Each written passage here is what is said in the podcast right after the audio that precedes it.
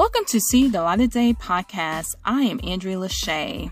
The Nigerian singer and songwriter Tems' album is supposed to be coming out this year in 2023, and it has been reported that a song has leaked. The song name is Only Me, and it features Drake.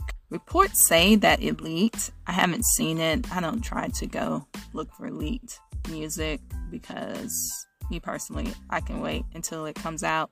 But it was supposed to have already leaked. And most of you might know Tems from the song Essence with Wizkid.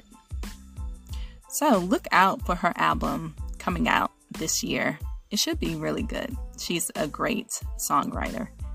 This is See the Light of Day podcast. I am Andrea Lashea. Remember to love God, love yourself, and love others. Peace and love.